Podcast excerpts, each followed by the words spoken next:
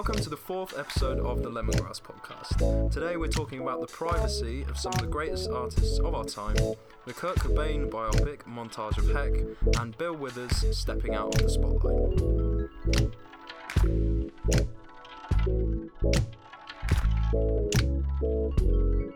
So this is the first podcast where we have a slightly different lineup. Um, we've had omissions in the past with Doug being on his world tour, but this time we have uh, Nina with us, Hello. and I'm Jack, and Josh. Josh. I'm not here, Josh here as well. we are again. Um, and this time, uh, with our um, expanded lineup, we've we've asked Nina to bring something in with, for us, and it's a pretty rich topic. Would you take it Mm. away? Okay, so the topic that we are going to be discussing is um, the film, the new Kurt Cobain film, Montage of Heck. And basically, it's a collection of his diaries, his drawings, his personal recordings that he did in his bedroom, um, and home videos of him and Courtney at home, in the bathtub, you know, in the bedroom, um, like Nice. very, not, nothing, nothing like that, nothing like that. um, but it's, it's it's very um, very raw and personal, Hmm. you know. So I think the the main question to be asked here is, just because Kurt is dead, does that give us the right to look into his life, and does he have no right to privacy anymore? Mm. Hmm. Well, You know. there's the first thing that kind of comes across is that he clearly it, it wasn't involved in it. it. It isn't something he planned out. It wasn't a Actually, no, he came from back from the dead. and He came, was like, "Oh, right, we can make millions with this because that's right up his alleyway. The whole commodification of himself.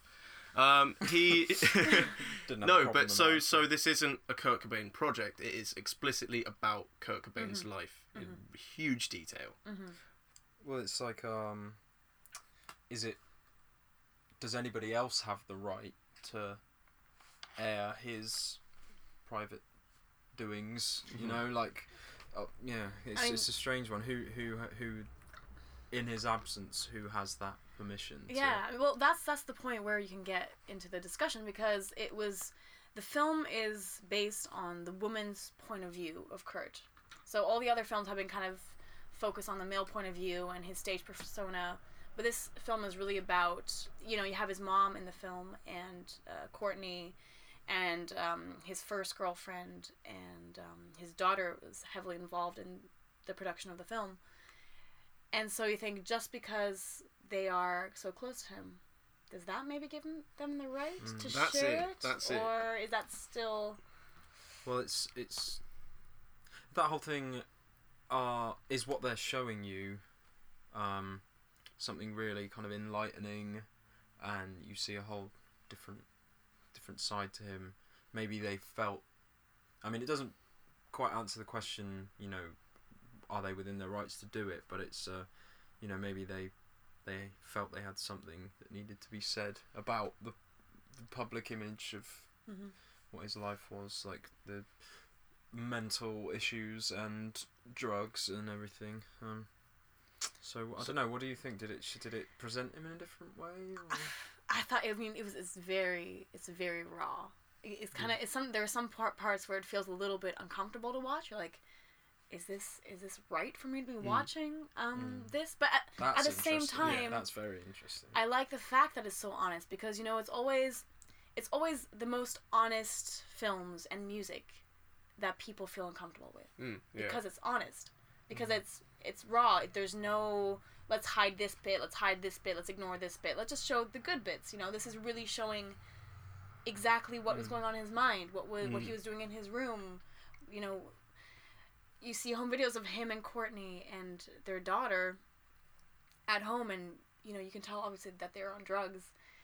And it feels a little bit like Trainspotting like the the scene when you know mm. the baby's there with the the parents. And it's it's kind of odd to see how he's seen by the public he's on stage but then an hour later he's at home in this very odd different environment you know that's that's that's what's crazy is because uh, he had a very kind of his life was very of the time. I think he was hugely counterculture, um, and living living a kind of life that was responding as much to him kind of challenging the norms in just you know just thinking stuff is redundant or you know uh, crooked in the world, and then being in his own crooked world where there was kind of a no rules environment. having his own little bubble to kind of Mm-hmm. escape into and yeah, live how he saw fit. and It's that's really yeah, strange. is that what gets thrown right in your face with those home clips? That weird could only exist in his world. Yeah. Mm. You, you literally feel like you're being sucked into his life. Yeah. you know, which is great. I mean, I think I, th- I think is a great movie, definitely worth watching, um, because of that honesty. But um, but yeah, I, and then at the same time, now we, we live in a world of like Facebook and YouTube Yeah. where everything's kind of out in the open, and maybe when we all when we all die, we we don't all the stuff that we put on Facebook, for example, Facebook owns. Yeah, that's Right? it. I'm I personally um I don't have I've been careful not to ha- give myself such a strong connection to Facebook in terms of it being an outlet for um my my life because I see a lot of people and it used to it used to get to me when I think I'd see especially other musicians I'd see them posting about what their lives were uh, and I'd see like it would cross link with Instagram and stuff so I'd be seeing all this stuff coming through um, of people kind of living their musical life, and a lot of them are very talented, so they're very busy. So you then think, I'm not putting this out, uh, so surely I'm not coming across as a busy musician or, or you know, in demand or in work or, or anything, and uh, that the trap that I was falling into there was that then I run the risk of being defined or remembered by the artifacts I leave in social media, um, which are intentional. And if that's if I'm concerned about that as I'm what I'm putting out into the world intentionally, I can't imagine what Kurt Kurt Cobain would think with all the stuff that is incredibly private Yeah.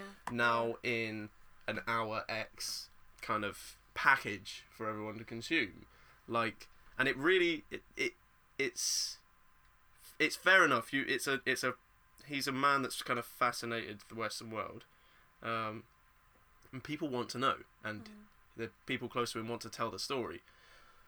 But yeah, again, it all comes back to he's not choosing this. Yeah. Yeah, it's it's funny. All of these articles and stuff. It just says, you know, all of the um, footage and audio tapes that were never released and drawings and stuff. It was all it was all used with Cobain's family's blessing, Mhm. and it's that. But that's as far as that goes. That's it as doesn't. far it as it never, can go Yeah, too, exactly. yeah. It's it's really really.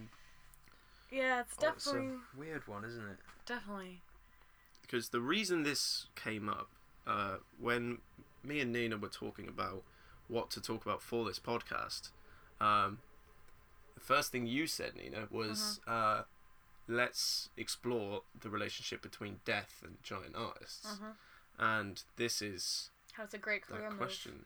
Yeah, You yeah, know, it's, exactly. It's been, it's been quoted that death is a great career career move for an artist. yeah, And I mean, if you and like Amy Winehouse and Michael Jackson and Mhm. you know Kurt Cobain, everybody wants to be part of this grand moment in time. Yeah. You know, and sometimes this big somehow it, giving of respect. yeah, and it leaves it, it, the artists kind of are left with a really strong impact. Like Amy Winehouse, if she hadn't died and had continued on, hmm do you think she would still be as strong?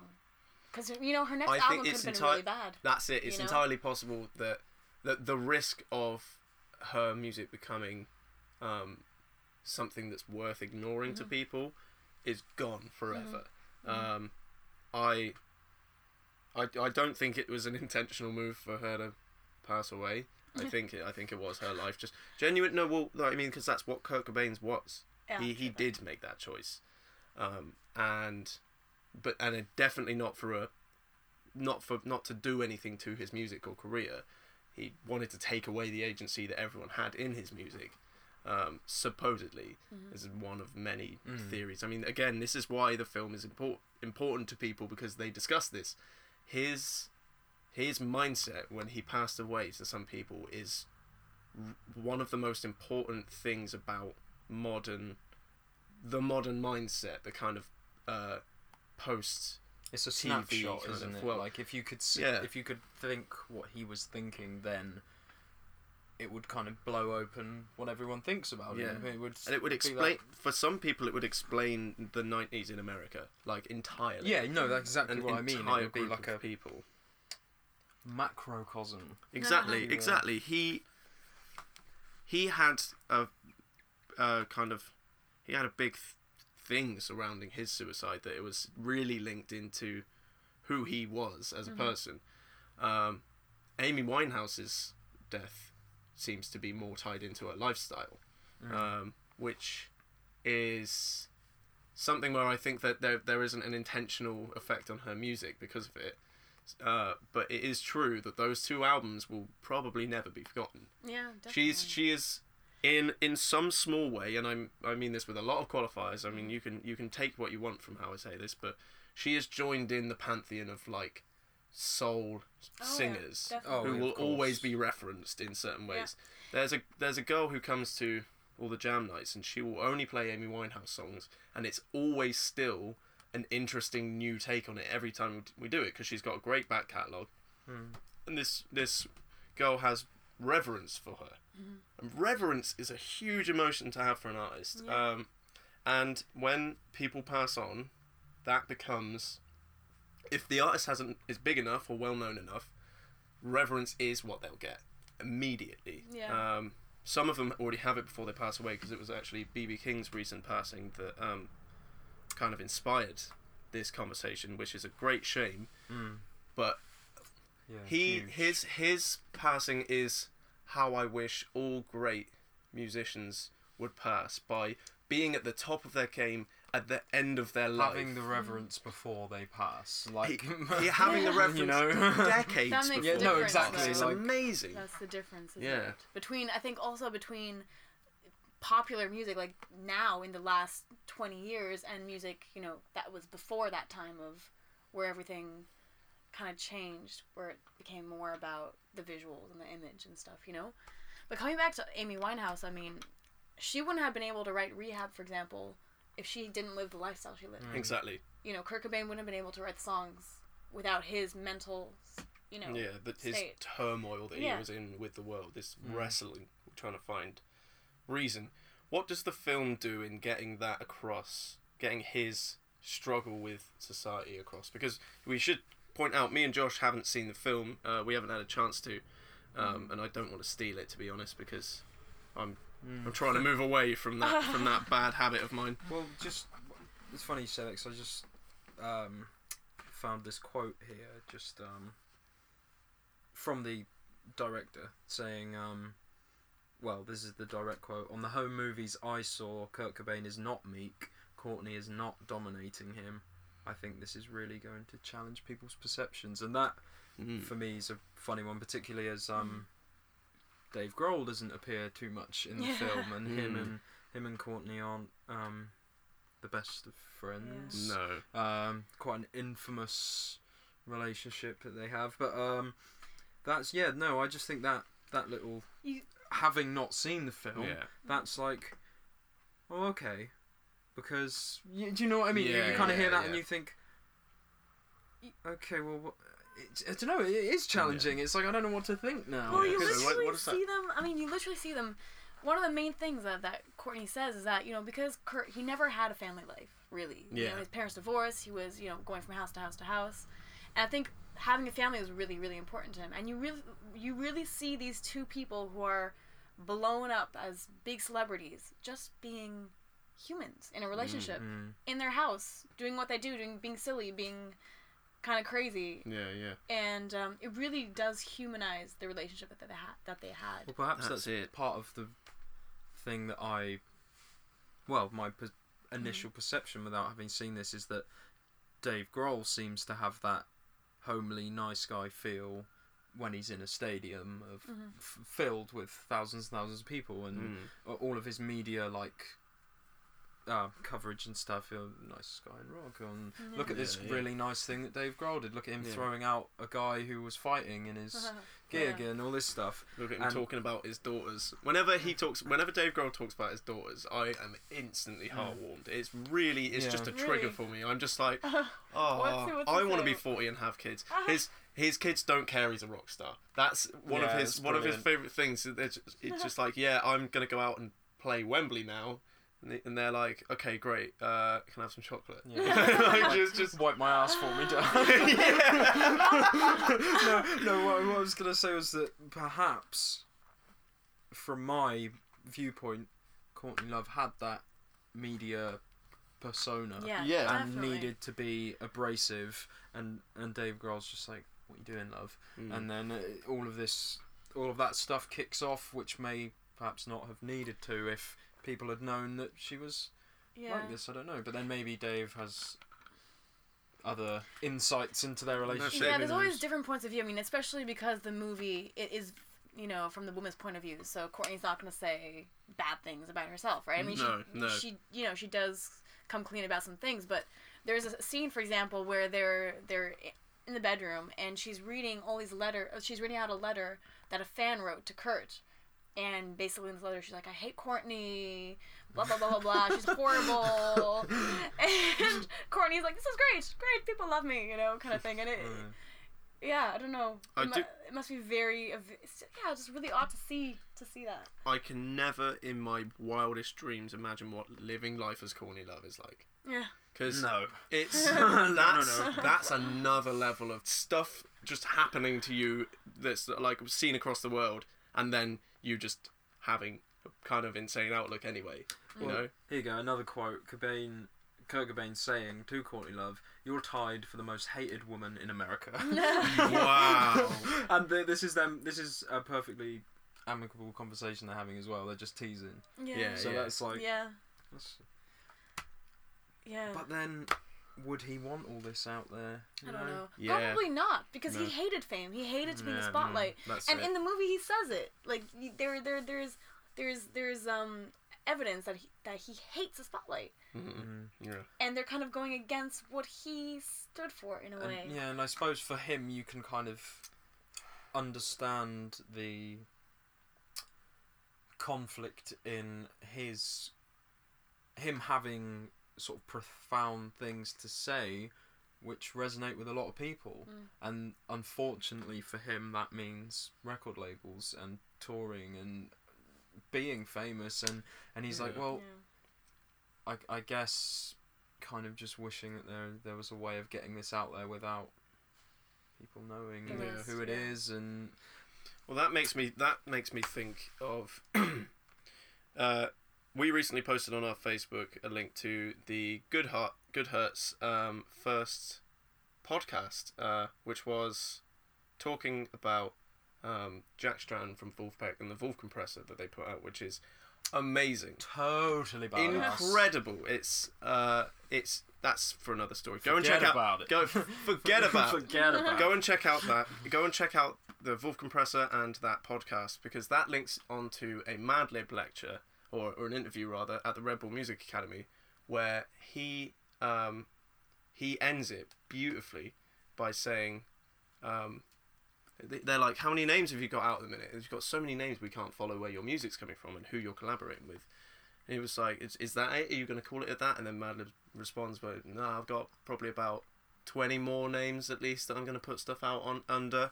And the guy's like, why would you do that? Because we need to. People want to find out where your music is, and if they can't find it, and he's like, "No, man, I don't want them to know it's me. I want them to think it's someone else every time they hear like it." hear it fresh it's a If Kurt Cobain could have done his music that that way, I feel like his entire life would have felt a lot more in line with his values. But he got picked up as the pulse of the moment and a front man as well you know and He's- yeah, a, a po- like a poster boy for the generation just after poster boys, you know. Mhm. Um, and so the the the world jumped on it in the way they jump on any anyone, Yeah. and some people s- absolutely swim in that environment. Environment like, um, I don't know, Justin Bieber. Go for the easy option, like Yeah. he was like, yes, yeah, I'll do this forever. I'll make loads of money and be like a heartthrob across the world. Kurt Cobain may have uh, benefited from the Madlib approach of just get music out there without a face to it. Maybe. know? But then could he have could he have made the living that he made? That's That's a, that's a question, That's- that's isn't really- it? Like, because I think That's the thing. Madlib That's- is constantly producing beats, so he could make it like ten cents on each one and Yeah. probably be all right. and Kurt wanted to make a living off music. That's what he, Yeah. you know, that's what he said he wanted to do with his life. So Mhm. you gotta have to kind of think when you're when that's what you want. You kind of need to take all of it, the Yeah, good and yeah, the bad. And when something is so amazing, when something is so fantastic, there's something gonna there's gonna be something really shit, and that's with Mm. everything in life. I think yeah, you yeah. know there's that very strong um, contrast. yeah, like the the fluctuation of it all. Yeah. Um, But Kurt also he didn't he didn't think he was an attractive guy. Like he was quite insecure. He thought he was really skinny. Like he would wear layers and layers of clothing to make himself look look bigger. Like yeah, and then you know you have the whole world thinking he's this really amazing looking guy, and that must also yeah. be a very strange. yeah. thing. I think I think being told being told something that your natural reaction is to disagree with Mm. that you don't believe. is a Yeah. really strange thing. Imagine the world saying that to you. Yeah. Mm. Like, I can't I uh, can't kind of get my head around the scale we're kind of talking about here. Um, it's it's something that we'll only understand if we get thrown into a whirlwind of Mhm. media frenzy like this.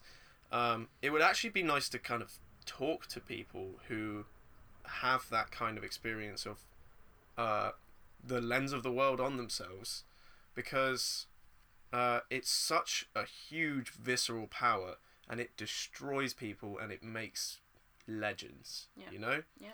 those um, those two things are like incredibly potent, non-musical things that that dictate what happens in the larger musical world. Well, and you you have to consider now that people can kind of pry for information as well, Mhm. and conversely, people can um, sort of like broadcast things that are a lot more intimate now. yes, With with so much like more fluidity, you could just, you know, there are like three mobile phones in this room that you could do that with. yeah, Yeah. yeah, It's so Yeah. simple and yeah it's, it's strange how um i feel like an artist like him would had they not killed themselves when they did would probably kind of be leaning towards it now with all the kind of invasive kind of yeah. things that you hear about um, I think also because he was already Strange. a troubled guy. yeah exactly you know, that's, like- that's where i'm coming from Yeah, Yeah. absolutely. It's not like the fame made him troubled. Like that just kind of enhanced it. But I think you have that a lot with people who, with suicides. You know, like with stars. Like they, there is already I feel a bit of madness mm, in them before yeah Mhm. they become big. You know. I think there is a there is something very much to be said for the mindset of the uh, tireless musician. You know, um, it's been shown that the the lifestyle is very susceptible to you know drug use and Yeah. addiction and habit making. Um, because I mean, it is an addictive behavior to just indulge yourself in controlled noise or sometimes uncontrolled noise Mm. Yeah, and you have to imagine day in day out. like these guys, like all these people, they're going on tour. You know, they're they're for like months at a time. They're in the studio, and then suddenly, they're dropped into the real world for a Mm. couple of months. And Yeah, what what you you you're looking for that high. You look for that. Yeah. yeah, that's you know a that really thing good to point. keep you keep you like going because suddenly life seems so boring and dull when you're just back home in the real world. yeah Yeah.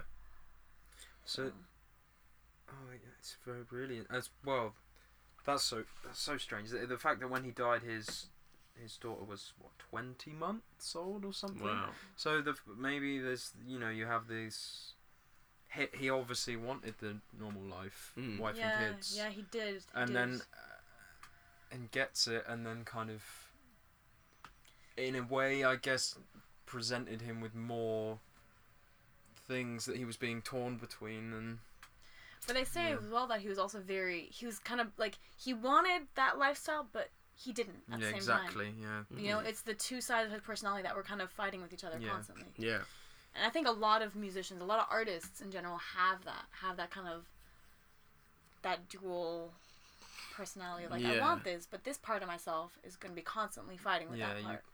Well, there's a And- great there's a great metaphor that's used in um, uh, the Mehliana tune, um, "Taming the Dragon," which is is the title track of this album, and the album is two incredibly high, highly skilled musicians, two of my favorite musicians, playing instrumental music with each other, with the exam- exemption of these two tunes. And the first one, um, "Taming the Dragon," tells about a dream that I assume was Mark I Guiliana yeah, had. well, it's Mark's voice, isn't it? It's Mark's voice, track? and he talks about um, going on this crazy dream trip with uh, this guy who looks like is it Oh, I can't Dennis remember. Hopper and no something like that. Joe something. Anyway, Joe is this character's name, and and Joe is just this guy who really takes it easy and has like a non has a super laid back view of the world, and um, They're in a car. they're in a car and they driving. get cut off by another character. Yeah, the angry driver or whatever Yeah. they call him. Um, and it's and it, this thing is like an exploration of like with Mark as the main kind of as the one experiencing it all. Um, the Joe Joe as his kind of uh, his side that can relax and take stuff in, Mhm. and then the angry driver is this kind of raging dragon that that is Hot-headed self-destructive and Yeah. and yeah. j- jumps into whatever or like too quick to jump onto you know impulsive angry things but he said that's where you get your That's where you Your get vo- your voodoo. That's where all that voodoo comes from. yeah so you need to learn how to That's where you control get your it power. Nice. and It's it's, true that's though, it, isn't it? They- Yeah. that's the Yeah. thing that that image of the the two parts of people's minds Yeah. yeah. I think that gets exaggerated uh, because the dragon is raging in people like her and in people like Mark Guiliana, who most of the time you see him, you're watching him improvise, and everything he improvises bursts out of his body with this amazing ability. He rages Really? on the drums. Oh yeah, my I'll, I'll have to show you I just see, just yeah. then just him playing Like uh, intricate, explosive, like stream of consciousness drumming. Like yeah. Amazing player. And because of that album, I now think of whenever he's playing and whenever Brad Mehldau, who's playing keyboards and all this stuff, whenever I see them playing and just going insane, I just imagine them like in their mind's eye riding a giant dragon made out of their like they're like in a in a like Nice. burning desire to Yeah. make music. But see, you need to be a little bit mad to create great Yeah, music, mm, right? I think so. Yeah. So I don't think it works if you're just sane. I'm sorry. I don't, I- I, don't that's think it. it's I think- possible. I think you, I think you can make a career in music being a uh, a kind of copyist of other people's moods and ideas. Mm. And I would argue that currently I sit very much on that side of the fence where I'm I, I do create stuff that comes from me directly, but I'm too early on in my creative life to not be really heavily referencing stuff. yeah. Like I'll call a tune I'm working on like that's a Prince 1999 vibe. And that's what I'm going for. It's a different tune and it feels it's going to feel the same be written different but ultimately be referencing back to that. I um when when it comes to developing myself as a musician, I want to start poking the dragon, you know, and seeing what can come out of it. But with people like Kurt Yeah, Cobain, they you've have Suddenly created a revolution of nobody's ever heard anything you've Yeah. done, like anything like what you're making. Yeah. yeah. That's a whole nother ballgame And, right well, there. I think that's what happened with Kurt. I think Kurt rode his dragon from the early days, like from exploring music very because this comes out in the movie. His old tapes. Yeah, yeah, yeah, yeah. We were exploring music in this very kind of like baby steps into the forest He way. does the weirdest things as well on these tapes. Like just experiments. Just says whatever. Just like says whatever word, whatever sounds, whatever kind of comes out of him. yeah, You know, it's not all great, but that's how you find the good stuff, right? Mm. But that- when that is not being a musical copyist. That's, That's what I poking the dragon. That's what I That's poking Yeah, the dragon. that's what I mean. And Like, I it's- think I think he got seriously burned. You know, Mm. not to draw this metaphor out too much, but oh god. but it's tr- there's there's it's true. Like Oh. he he lived the most roller coaster life I think in in in modern super exposed to the world history. Like people have had crazier lives, yeah, but like name one person who doesn't know Kurt Cobain, and Mm. to some extent the story. Which then again brings you back to the question: Is how much of the story uh, does the public have the right to Yeah. ask about? Exactly. and how much do his, how much do the people have the right to Yeah. tell that? How much would he want to be asked about? Not very much, He would I not. imagine. Oh, he would hate it. You know, That's- hate it. That's actually kind of, I think, the answer to the, the moral behind Yeah. that. Mm. Oh, that's heavy. Yeah. so. um, to take on from, uh, to take this kind of to a slightly nicer place. yeah. Um, um, going from going from a lack of privacy kind of di- being imposed on your life to taking yourself out of the spotlight. We've got an article here uh, from Rolling Stone. Um, Bill Withers, the soul man who walked away. Uh, in 1970, the singer was a guy in his 30s with a job and a lunch pail. Then he wrote "Ain't No Sunshine," and things got complicated. See, I love this because his his first record, the first songs that he'd written, um, where was he working? He was working in a factory. hmm Yeah, was it? Fa- Mhm, yeah, mhm. something like working in a factory, and he goes, um, you know, he's got a guitar. He's been playing around. He's got some song ideas. So he goes, um, gets some studio time. Goes down to the studio. A couple of other guys going to be playing on his tracks, producing whatever. Um, and then somebody asks him who's going to be singing on the track, and he's like, well, I don't know. And they're like. Well, why don't you sing? And it never crossed his mind, you know, that he was going to be singing his own songs. That's so brilliant. That's crazy. Yeah. And now Bill Withers Yeah. has, has, well, that's has it. appeared I onto think- the scene. And I think in the um, fantastic, absolutely I'm, fantastic. I'm not sure about your relationship, Nina, with Mm. with um, Bill Withers, but Oh. m- me and I mean- Billy, me and Josh spend time listening to Bill Withers and making Bill Withers songs. Um, we're gonna do it again. We went down to uh, Camden and sat and played Bill Withers songs on a piano for Oh, half yeah, an we hour. did. Really? Yeah. Just Nice. because we were there, we were out. We were out working on some lemongrass stuff, and we were just like, "There's, there's a piano here. Mm. Let's take some time off." And we sang about three, four Bill Withers tunes, and people started going around because they his music Yeah. is so from the heart. It's Yeah. so like you hear it and you're in and you're part yeah, of it. They're legendary and so simple. And I think the best part about it is that he doesn't. He didn't even try. No. He wasn't trying to make a hit. He wasn't trying to make a legendary song that would be remembered forever. And that Mhm. was never at the forefront of his mind ever. No.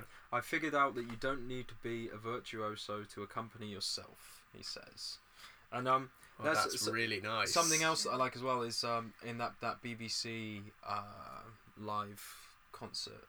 Yeah, um, the BBC sessions. where he says he's he's introducing grandma's hands and he's like um he says something along the lines of i consider myself a writer mainly or something like that and when i first heard him say that i was like oh no Mhm. way Yeah. like that's really interesting like Yeah.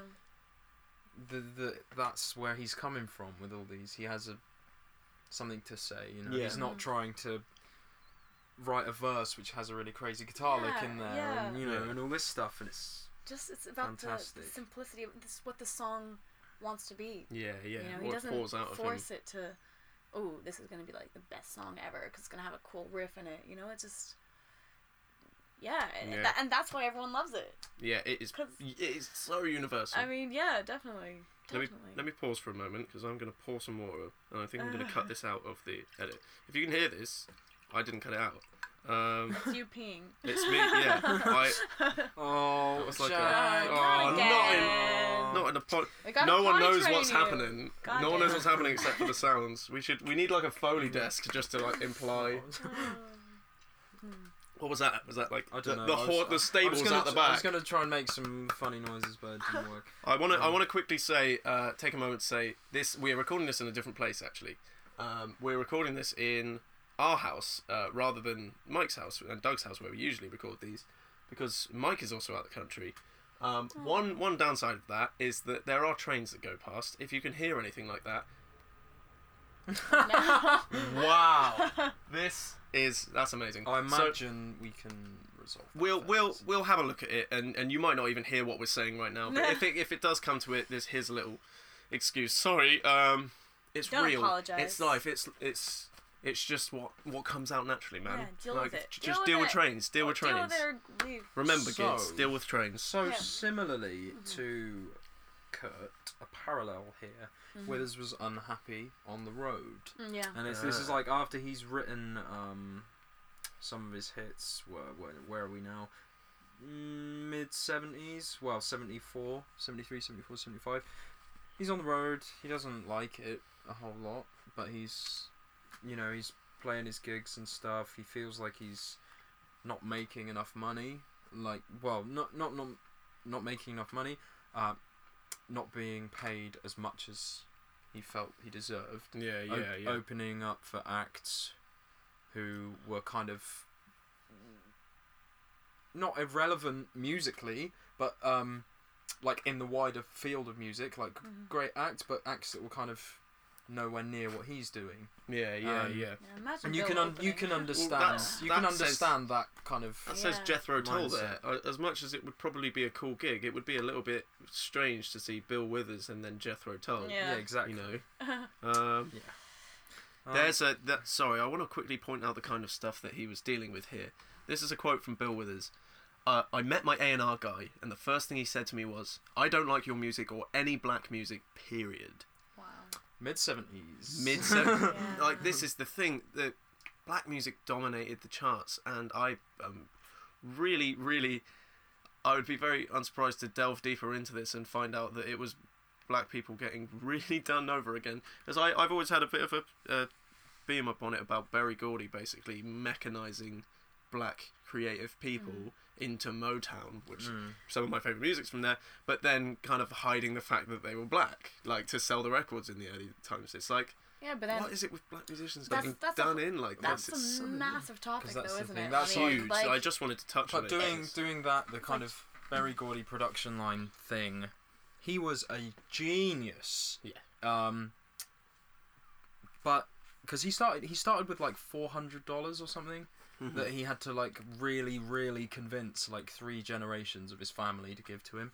Um. But it's the first step towards towards kind of there not being an R and B chart Mm. and a normal chart. You know, the first it's the first step on a very long journey to kind of That's true. bringing- you know what one is not distinct from the other. R and B black music isn't mm, different from you know whoever think it- I whoever else coming from Nashville or whatever. There's definitely a victory. there's definitely a small victory in saying that like um, black music is now the template for pop music. oh yeah. which I think is cool. I do think there's a lot of commodification. I think there's a lot of uh, um, kind of packaging of it in whatever brand is hot at the moment. Um, But everyone wants to do it, right? But, but I, yeah, yeah. I mean, everyone wants to do the whole, whole like chess record, the whole chess records. Like they Yeah. had, you know, Etta James and Muddy Waters and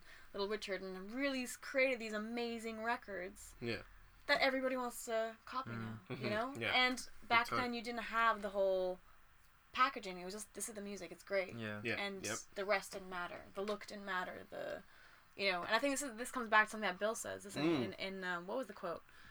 The He exact said quote There was a time when you you could uh, Oh, when an that's ugly.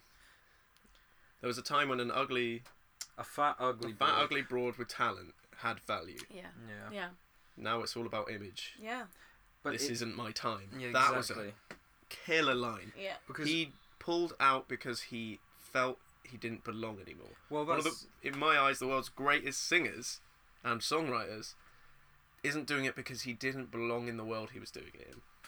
It's it's ridiculous because as, as we follow his kind of lineage here, he moves from.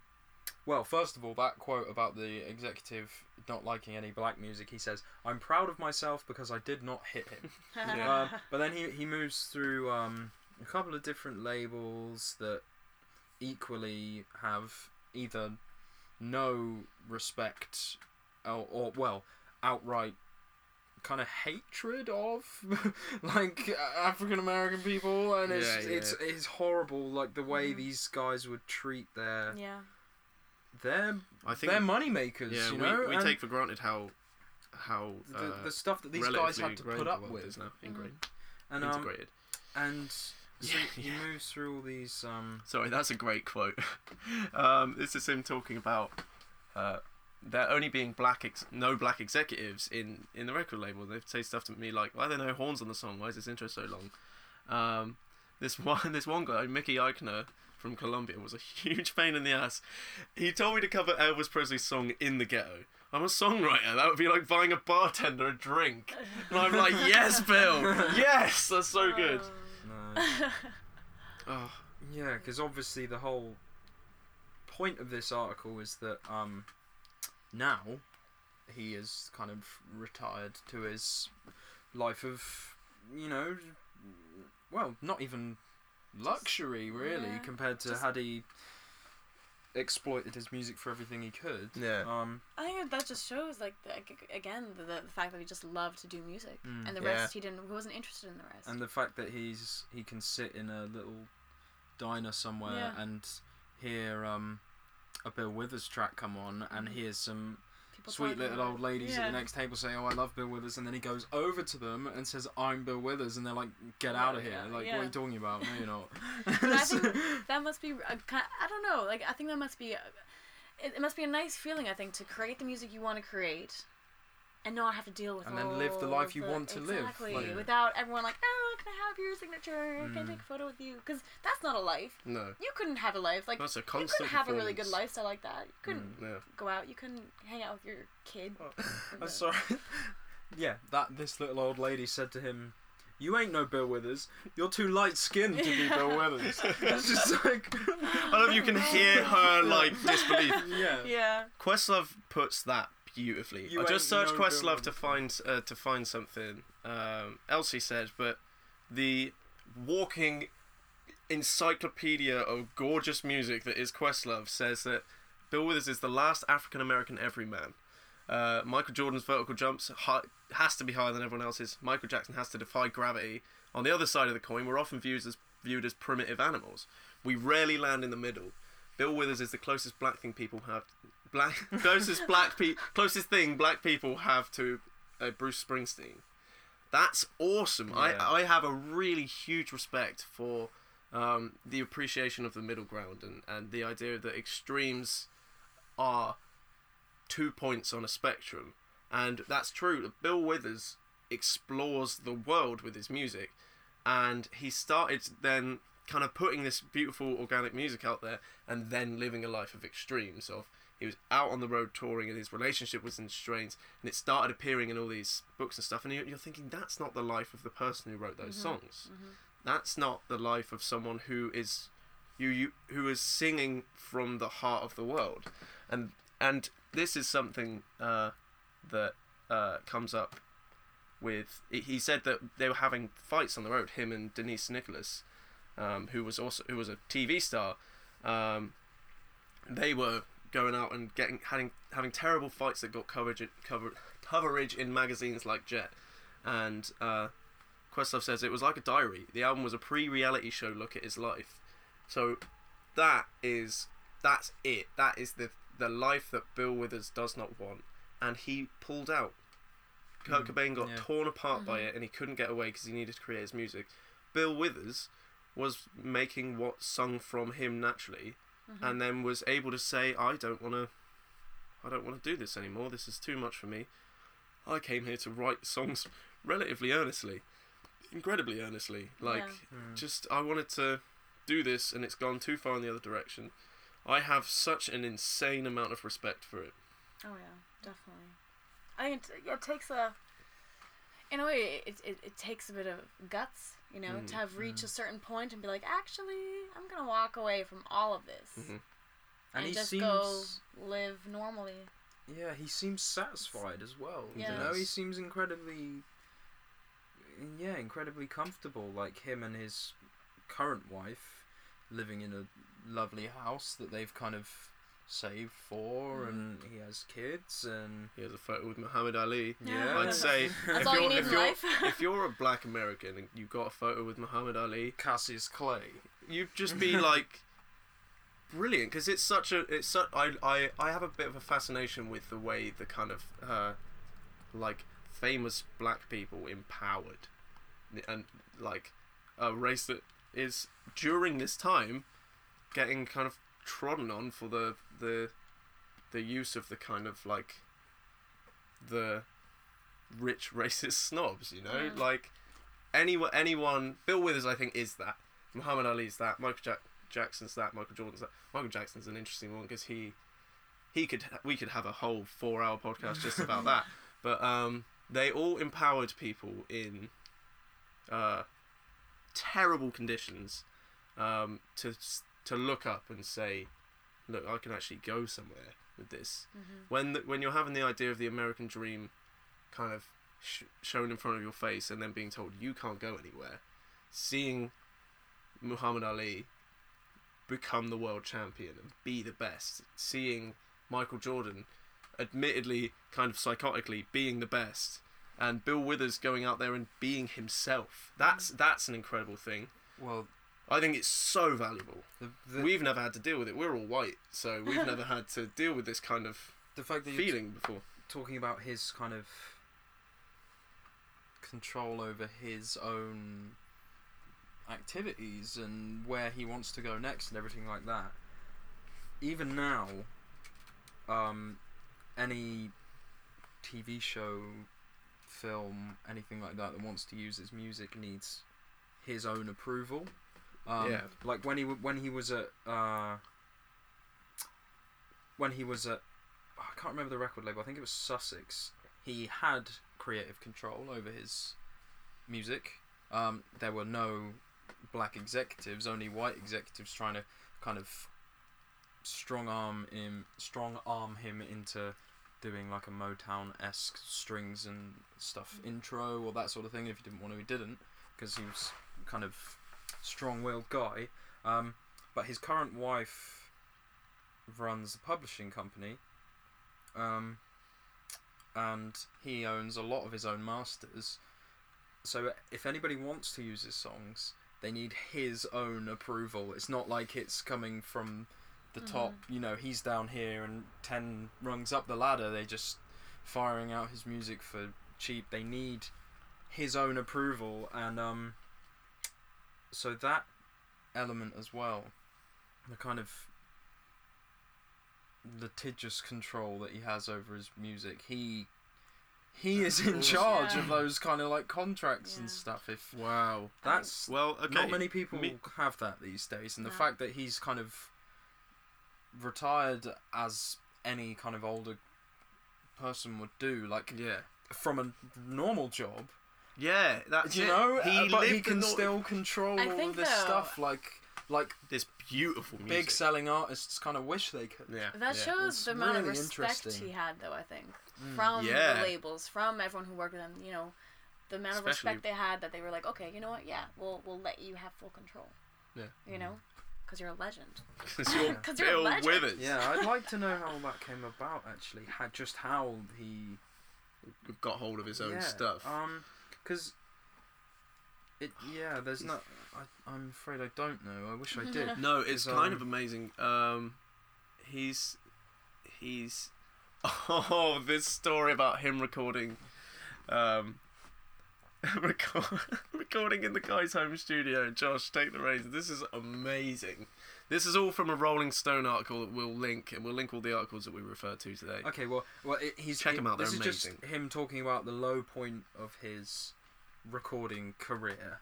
Um, you know, he he speaks about some of the some of his other albums and where they were, who the songs were directed at, because there's a, as he calls it, a "Kiss My Ass" song on there and things like that. Um, the low point was recording "Watching You, Watching Me." Uh, they made me record that at that album at some guy's home studio. This stark naked five year old girl was running around the house, and they said to her, We're busy, go play with Bill. now I'm this big black guy, and they're sending a little naked white girl over to play with me. I gotta get out of here. I can't take this. yeah. yeah, so you think kind of early, early mid 80s, Mm. He, he don't want no trouble. Yeah. Um, Yeah. And that's the that is the album with the hidden stank on it. Yeah, he's. Wow. There's a song on that album, um, Stepping Right Along, that when we found it, we just played it to Nina, and Nina noticed that me and Josh make the exact same The face when listening to that. same face. They- And- you could like really, literally have like a boy band just from Yeah. the faces you make when Yeah, you listen to music. Yeah. it was. It does something to you that tune, and just Yeah. hear the idea of him making this album that has so like can have such a huge effect on people, and him being there like I gotta get out of here.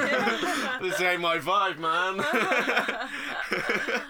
just oh yeah, check that song out. Stepping right along, you will, your neck will snap to next Tuesday. It's it's unbelievable. Uh, we're probably we want to play that song live and we want to do something with it. We're probably gonna have to get hold of Bill Withers. Yeah. Hi, Bill. Remember that? remember that song you recorded in lieu of a naked child looking at you? Uh, can we stank it up? Is that all right? Yeah, sure. I love the I love the fact that um his entire catalog like if even if you couldn't listen to an album start to finish because there was something on there you didn't perhaps like there's always a, an amazing tune uh, well in, from for me Yeah. I, I love the albums back to front um, Yeah. but like his his kind of balladry Yeah. his like dirty grooves, absolutely dirty grooves, and he and the the the way he's managed it all to be Mhm. able to kind of end up where he is, it's um, it's a feat. I Yeah. feel, and and in the modern day, being able to completely remove himself from yeah. anything, not not not just completely cut himself off from everything, just selectively remove himself Yeah, from the things he doesn't want to do. yeah. yeah. It's But you um, know, I don't think he would have been able to do that if he were an artist that had been big today. No. You know, because I think in I his think day you're we didn't have the social media. We didn't. It Yeah. wasn't. It wasn't as big. The paparazzi, the that whole world. So I think he was lucky. He was one of the lucky ones. If today, you know, you had, mm, I don't know, Beyonce say, "Actually, goodbye, I'm leaving." Yeah. Yeah. People would still recognize her. People would That's it. still know who she was. They would still stalk her, and I Yeah. think. Yeah, I think he was a lucky one. I don't think he That's- was you that's have true. to stay relevant today. If you're Yeah. Yeah. way at the top, like people hmm constantly interacting with their fans online and that sort of Mhm. thing, whereas he's relatively short career was enough for him. hmm You know, it's like Yeah. he's, Possibly Yeah, even yeah, slightly yeah. too much. Mm, Interesting. yeah, things have changed. I think Yes, it's- it- indeed. It's amazing that Bill Withers can be such a benchmark for it because if you ever want to, if we ever want to show the next generation what was life like when you were a musician and you weren't your own PR, PR company, you were a musician, you were a songwriter and a singer, and you no Instagram, no Mhm. tagging, no constant updates of your life. You just go out and play your music. Here's what one man chose to do, and then here is his beautiful music that they'll probably already know. I, the memory of "Lean on Me" as a song, and quite a few other songs, "Ain't No Sunshine" and and you know the big hits.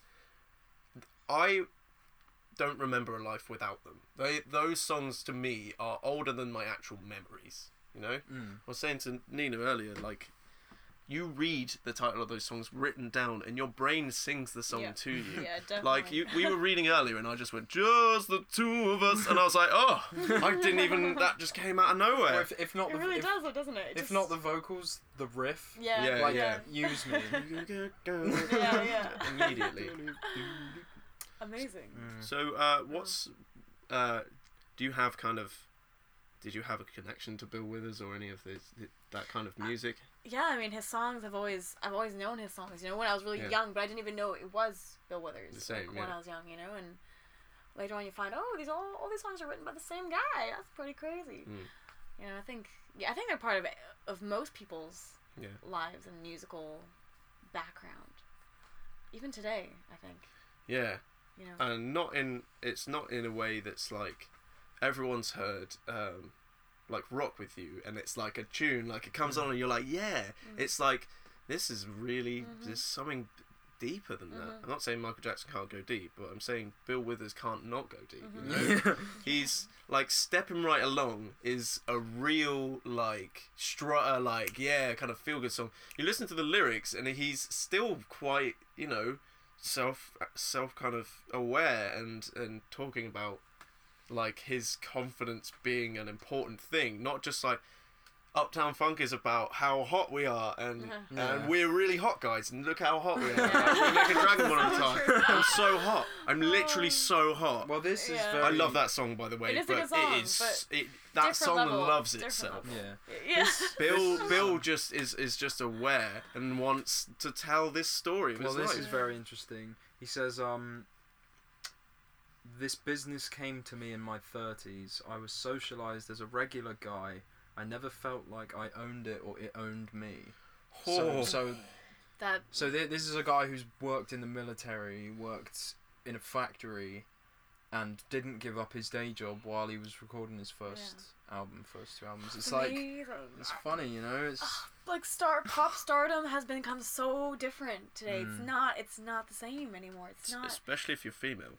Yeah, yeah, Mm. definitely. The age stamp on that is you know, you, different. you can't be thirty. I mean, okay, there are exceptions, but generally, it's Mm. the teenagers that yeah. become. Great. I know I know of one quote unquote fat ugly broad and she's not even ugly so it doesn't work. Mm-hmm. Um, and that's Adele and she dominated. Yeah. But she the al- names of our albums are literally 19 and 21. It is a snapshot of a Yeah. really young woman's life, So a really true, talented so young true. woman. And it's amazing that she can be out there as a you don't have to look like Rihanna to get out there, but she is an exception to a rule that Bill Withers is very against. Mhm. And I I want to see more of that, you know. I, I want Yeah, older too. artists to have their space because Bill Withers was an older artist when he started making music, Yeah. and now he is And my one of my idols. Also, you know, I think when you're older, you've lived more, you've Mm. seen more Mm-hmm. things, your voice has more life in it. Well, it's- You've got more better songs that you can write. Like that's that's when all the greatness happens. Mhm. You know, when you're you're 18, like what do you you don't know anything. Yeah, young geniuses. We I I write introspective lyrics. Me and Josh write introspective lyrics together. But there's I'm gonna look back at them when I'm older, and they're gonna be a snapshot of how I felt now. Then Yeah. I don't think I've reached full maturity yet Yeah. of ideas, and I don't think anyone ever will. But you know what I mean. well, the, I was Feels real, man. It's interesting that you have to now, and in, in the modern day, you have to step out of the pop circle to see somebody who's not within a certain Mhm. age Yeah. bracket. Yes. You know, yeah, yeah, you like- definitely. Like everybody loves, you know, BB King, eighty nine when he died, and still still gigging, Mhm. and I guarantee that like so so many people, like a huge percentage of people, for example, like on my social media feeds or who listen to top forty and stuff. Mm-hmm. Who's why is everyone going on about this BB King guy? You know, like yeah. he's just some old guy who died. You know, Uh, I know- I what? but then you, you think about like um people like uh, Muddy Waters and people like that. He he didn't he didn't move to Chicago until he was like thirty three, I think. Oh, really? He worked on a plantation yeah, until his yeah, early I know, thirties, I know. and um Wow. Yeah. and things like this. Uh, it's interesting. It's crazy. And coming back, like the who was that girl? Uh, all about that bass. Oh god. The fact that her her demographic was being slightly chubbier Yeah. than normal. It's like that was her that was her thing. That's what that song was about. yeah, it's okay again- to be a bit chubby, and it's But like that's going. you don't need to. No. It's a- it's a- selling That- selling cool that angle, message. that Jesus. that makes me so angry that song because it's like okay great you're like standing up for you It's know good chubbiness hook but what about you're basically being a hypocrite and saying if you're skinny then you suck Yeah, Basically, that's what yeah. I'm saying. you know It's- so you're going not a against nice what you're trying to attitude. stand for No, it's it's, it's It empowers some kind people. of attitude. and It's it's- such a double-edged sword. with Yeah, that, 'cause yeah it's it's a step in the right direction by kind of kneecapping a- yourself at the same ah. time. and it's like you, you're I'm a- further ahead, but you're kind of hard to walk I'm now. further ahead, but I have no legs. Yeah, yeah. Okay.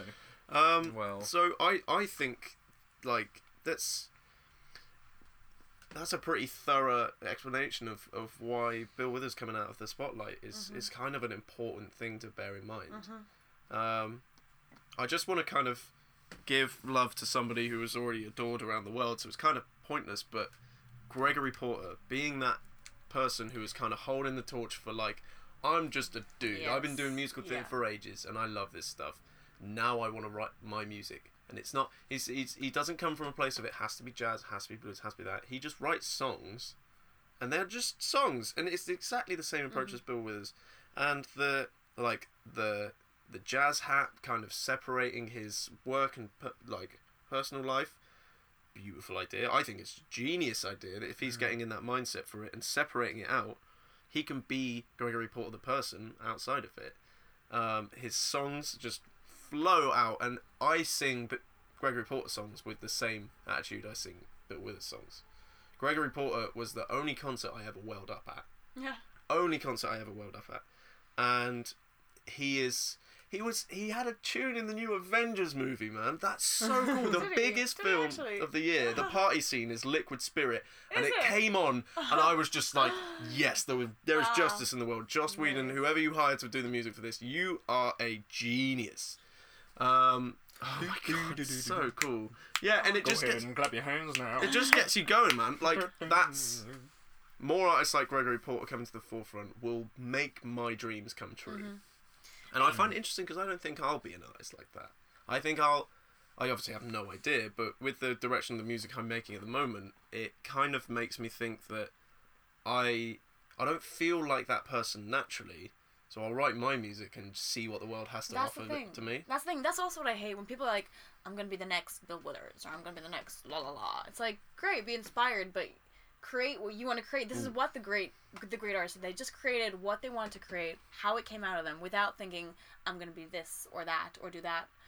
And that's what made them so fantastic and memorable, and that's what will make their songs live on forever. And that's it. Bill, Yeah. Bill You Withers. Bill Withers' Came from them. favorite song. Yeah, Bill yeah. Withers' favorite song is about his grandma.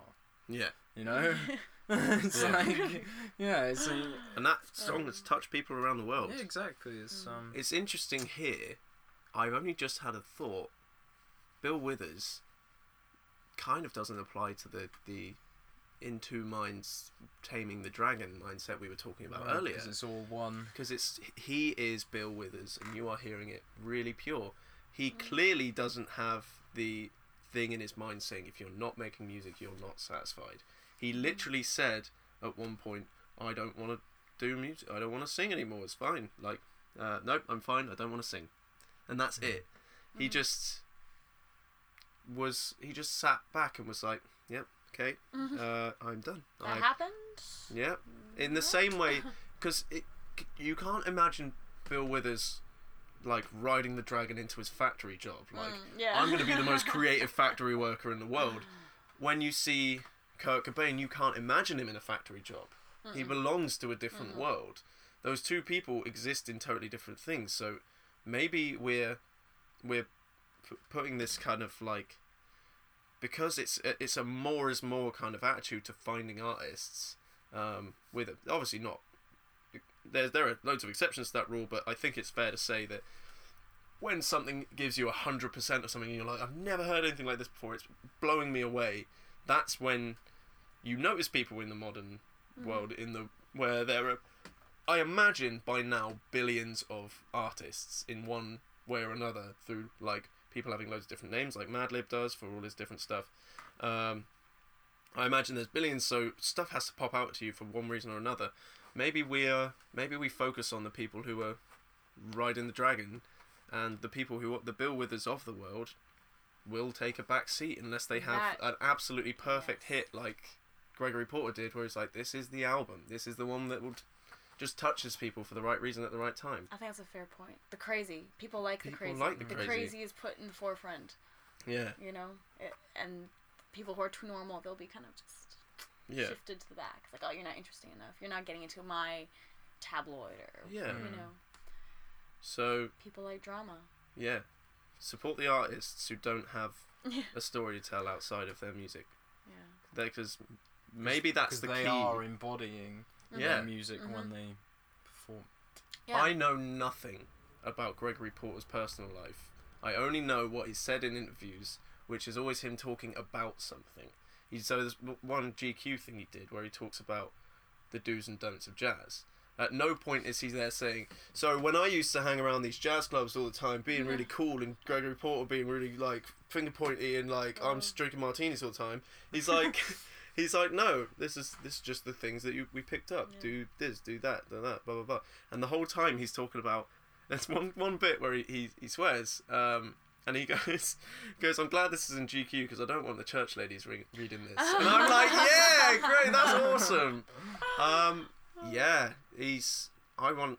If you know artists like this that do that reach out to you personally and make you feel the way we feel about Bill Withers and Gregory Porter, let us know because if if it's good, like if it if it improves the kind of musical world to get these people out there, then we want to do it. We want to find those beautiful artists who don't need to fire on all cannons at all times, but also send us the craziest dubstep ever, like the weirdest stuff, like like a band like Knower. That is riding the dragon. That's insanity, hundred percent. Check out K N O W E R. They they you'll their music will blow your mind in one way or another. If you like it, awesome. Um, If you don't, it'll still blow your mind. it's still yeah, exactly. it's You'll still be one of like, this exists. Wow. But they are hundred percent creative. A really, really amazing band, and they touch some incredible places musically. But it's not, um, it's not like road trip music. it's it's, not- not, soak in and, and join in the kind of the bigger game of the of life being lived. It's it's like I'm surprised I'm not on drugs right now. Music. Yeah, it's pretty pretty out there. Wow, I need to listen to that. yeah, we'll show you some after this, and we'll show you some Mehliana as well. Check out all the artists we talked about today, um, and you know, give us stuff to talk about in later uh, podcasts, and come back next time for more. This has been great, Nina. Thank you for. Thank you for having me. Yeah, well, you'll be great. you'll definitely be back, um, schedule permitting, and uh, yeah, let us know what you'd like to talk about at home. Um, next time we'll have a different lineup. Probably we'll probably get Nina back in as well. Um, and uh, yeah, let us know what you think about what we talked about today. Um, yeah, great. have a nice day. Cool. Bye. Bye. Ciao.